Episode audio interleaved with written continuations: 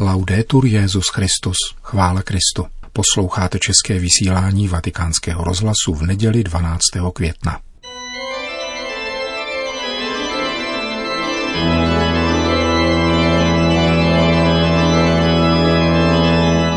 Komentář Církev a svět napsal italský publicista Rino Camilleri.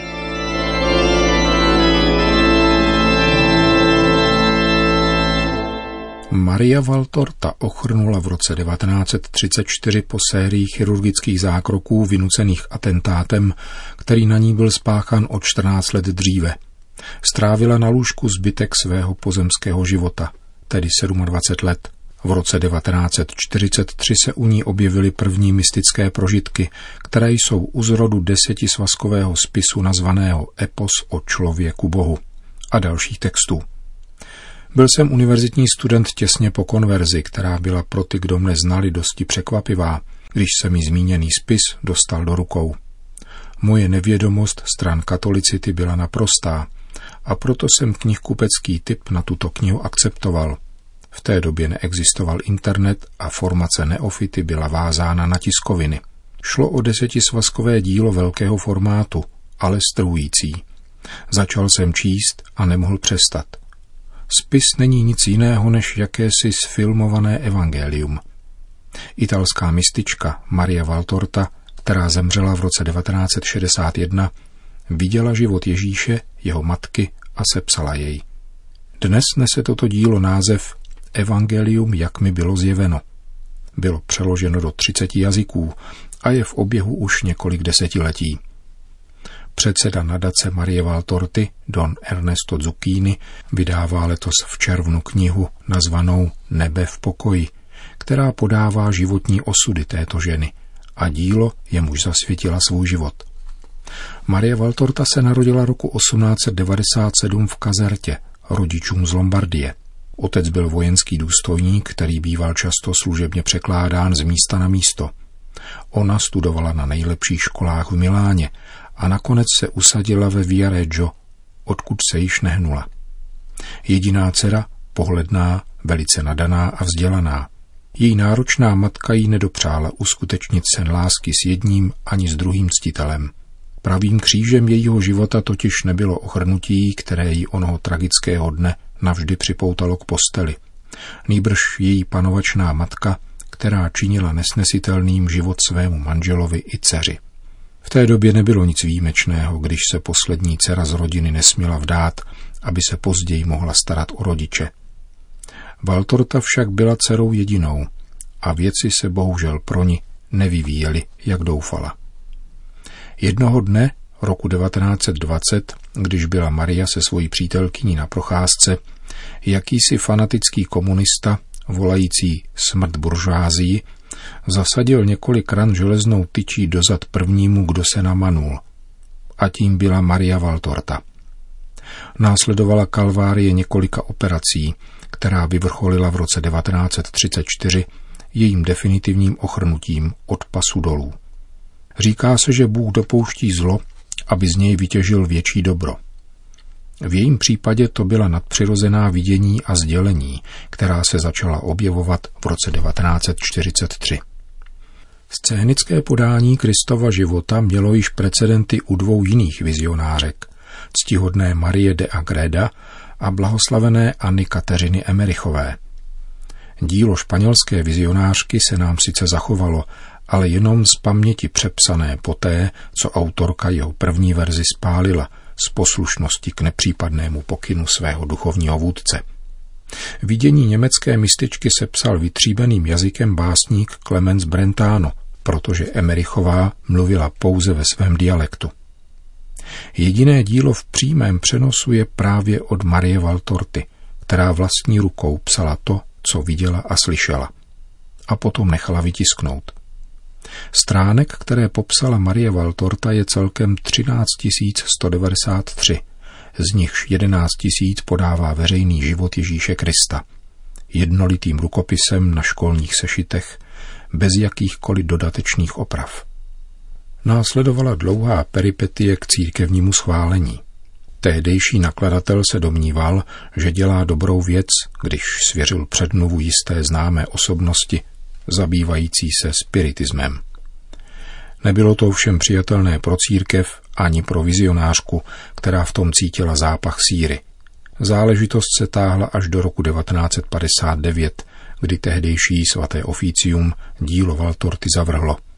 Třeba, že jej Pius XII. četl a pokud známo, také ocenil. Stojí za zmínku, že téhož roku byl dán na index také deníček sestry Faustiny Kovalské, která musela čekat na Jana Pavla II., jenž uznal autenticitu této vizionářky a kanonizoval ji. Na druhé straně je třeba vědět, že svaté oficium ve stejné době posuzovalo 295 vizionářů, z nichž každý měl za sebou houf svých příznivců. Pokud jde o dílo Valtorty, myslím, že v očekávání lepších časů bude dobré držet se rady Pia 12., který podotkl. Publikujte jej tak, jak je, a čtenář pochopí. Dodejme, že do češtiny bylo její dílo přeloženo pouze částečně výborem jejich textů o Magdaléně. Na internetu jsou dostupné výběry z jejího hlavního díla nazvané Život pána Ježíše a Život Pany Marie.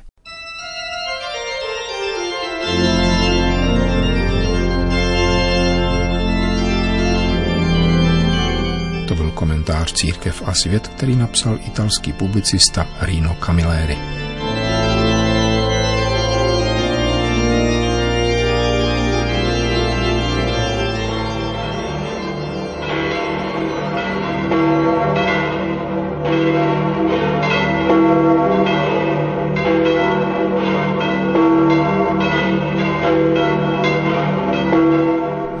Svatopetrském náměstí se dnes předpolednem sešlo asi 15 tisíc lidí, aby si vyslechlo pravidelnou promluvu Petrova nástupce před mariánskou velikonoční modlitbou Regina Céli. Papež komentoval evangelium čtvrté neděle velikonoční. Cari fratelli e sorelle, buongiorno. Drazí bratři a sestry, dobrý den. Nel Vangelo di oggi v dnešním evangeliu se Ježíš prezentuje jako pravý pastýř božího lidu. Mluví o vztahu, který jej pojí s ovcemi státce, tedy s jeho učedníky, a zdůrazňuje skutečnost, že jde o vztah vzájemného poznání. Moje ovce slyší můj hlas, já je znám a oni jdou za mnou. Já jim dávám věčný život. Nezahynou na věky. Čteme-li pozorně tyto věty, vidíme, že se Ježíšovo dílo člení do několika činností. Ježíš mluví, Ježíš dává věčný život a Ježíš střeží. Dobrý pastýř Ježíš je pozorný ke každému z nás, hledá nás a má nás rád, oslovuje nás a zná hlubiny našich srdcí, naše touhy a naše naděje, jakož i naše selhání a naše zklamání. Přijímá nás a miluje takové, jací jsme, s našimi přednostmi i nedostatky. Každému z nás dává věčný život. Nabízí nám možnost žít plně a nekonečně. Kromě toho nás laskavě střeží a vede – Pomáhá nám být po neschůdných a nebezpečných stezkách, které v životě potkáváme. E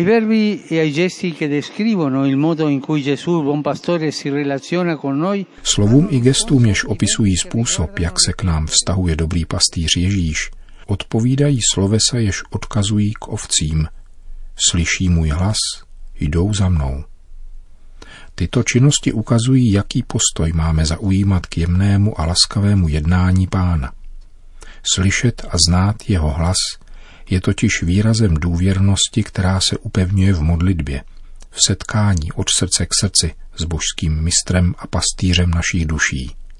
Tato důvěrnost Ježíšem, tato otevřenost a rozmluva s Ježíšem v nás posiluje touhu následovat jej, výjít z labirintu pomílených stezek, opustit sobecké jednání, ubírat se novými cestami bratrství a sebedarování a napodobovat jeho. Nezapomínejme, že Ježíš je jediný pastýř, který k nám promlouvá, zná nás, dává nám věčný život a střeží nás. My jsme jediné státce a máme se pouze snažit slyšet jeho hlas, zatímco on laskavě zkoumá upřímnost našich srdcí. A z této nepřetržité důvěrnosti s naším pastýřem Z této rozmluvy s ním plyne radost jej následovat a nechat se od něho vést k plnosti věčného života.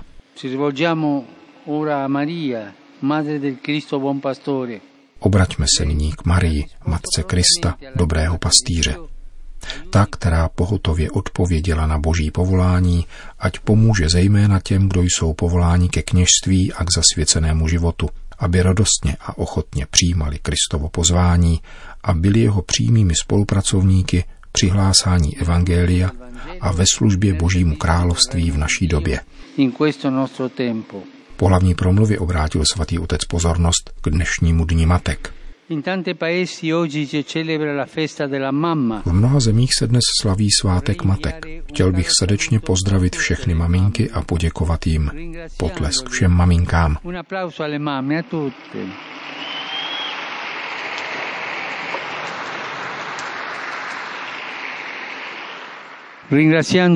Za jejich drahocenou účast na růstu dětí a ochraně rodinných hodnot.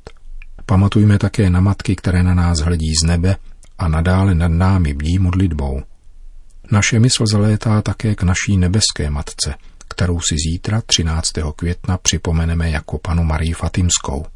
Svěřme se jí, abychom radostně a velkodušně pokračovali na svojí cestě. Římský biskup dále zmínil dnešní dopolední bohoslužbu, při níž ve vatikánské bazilice vysvětil 19 kněží, jak bývá zvykem tuto čtvrtou neděli velikonoční, která se podle obsahu dnešního evangelia nazývá Nedělí dobrého pastýře. Na tento den připadá také Světový den modliteb za povolání. Jehož letošním motem je odvaha riskovat pro boží zaslíbení. Seguire Gesù sempre un rischio, ma ci vuole coraggio. Následovat Ježíše je vždycky riskantní a je k tomu zapotřebí odvahy. Ve všech komunitách se dnes modlí zvláště za povolání ke kněžství a zasvěcenému životu. Dopoledne jsem měl to potěšení vysvětit v bazilice svatého Petra 19 nových kněží, které srdečně zdravím spolu s jejich příbuznými a přáteli. Pamatujte prosím stále na ty, které pán volá jménem, jako kdysi apoštoli na břehu Galilejského jezera, aby se stali rybáři lidí. Z těchto devatenácti novokněží jsem dva pozval sem, aby vás pozdravili a spolu se mnou vám požehnali. A salutarvi e a benedirvi con me. Po společné mariánské modlitbě Regina Celi papež František spolu s dvěma novokněžími, kteří k němu přistoupili v okně apoštolského paláce, udělil věřícím na svatopetrském náměstí slavnostní požehnání. Sit nomen Domini benedictum. Ex hoc in seculum. Aiutorium nostrum in nomine Domini. Qui feci celum et terra. Benedicat vos omnipotens Deus, Pater, et Filius et Spiritus Sanctus. Amen.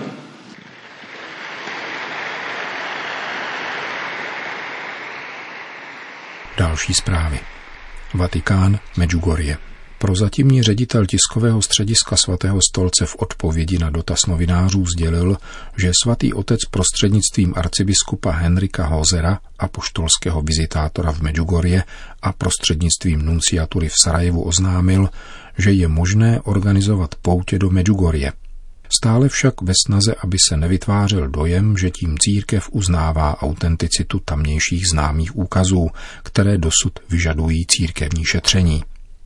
Týká se to pastýřů všech stupňů a řádů, kteří se rozhodnou vydat do Medjugorje a celebrovat tam nebo koncelebrovat.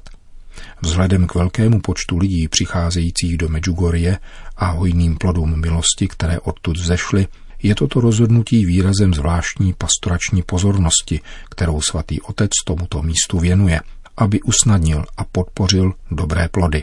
Apoštolský vizitátor tak po dohodě s místními ordináři bude moci snadněji navazovat vztahy s osvědčenými a dobře připravenými kněžími, kteří organizují poutě do Medjugorje a kterým nabídne informace a indikace k plodnému průběhu takovýchto poutí. Končíme české vysílání vatikánského rozhlasu. Chvála Kristu. Laudetur Jezus Christus.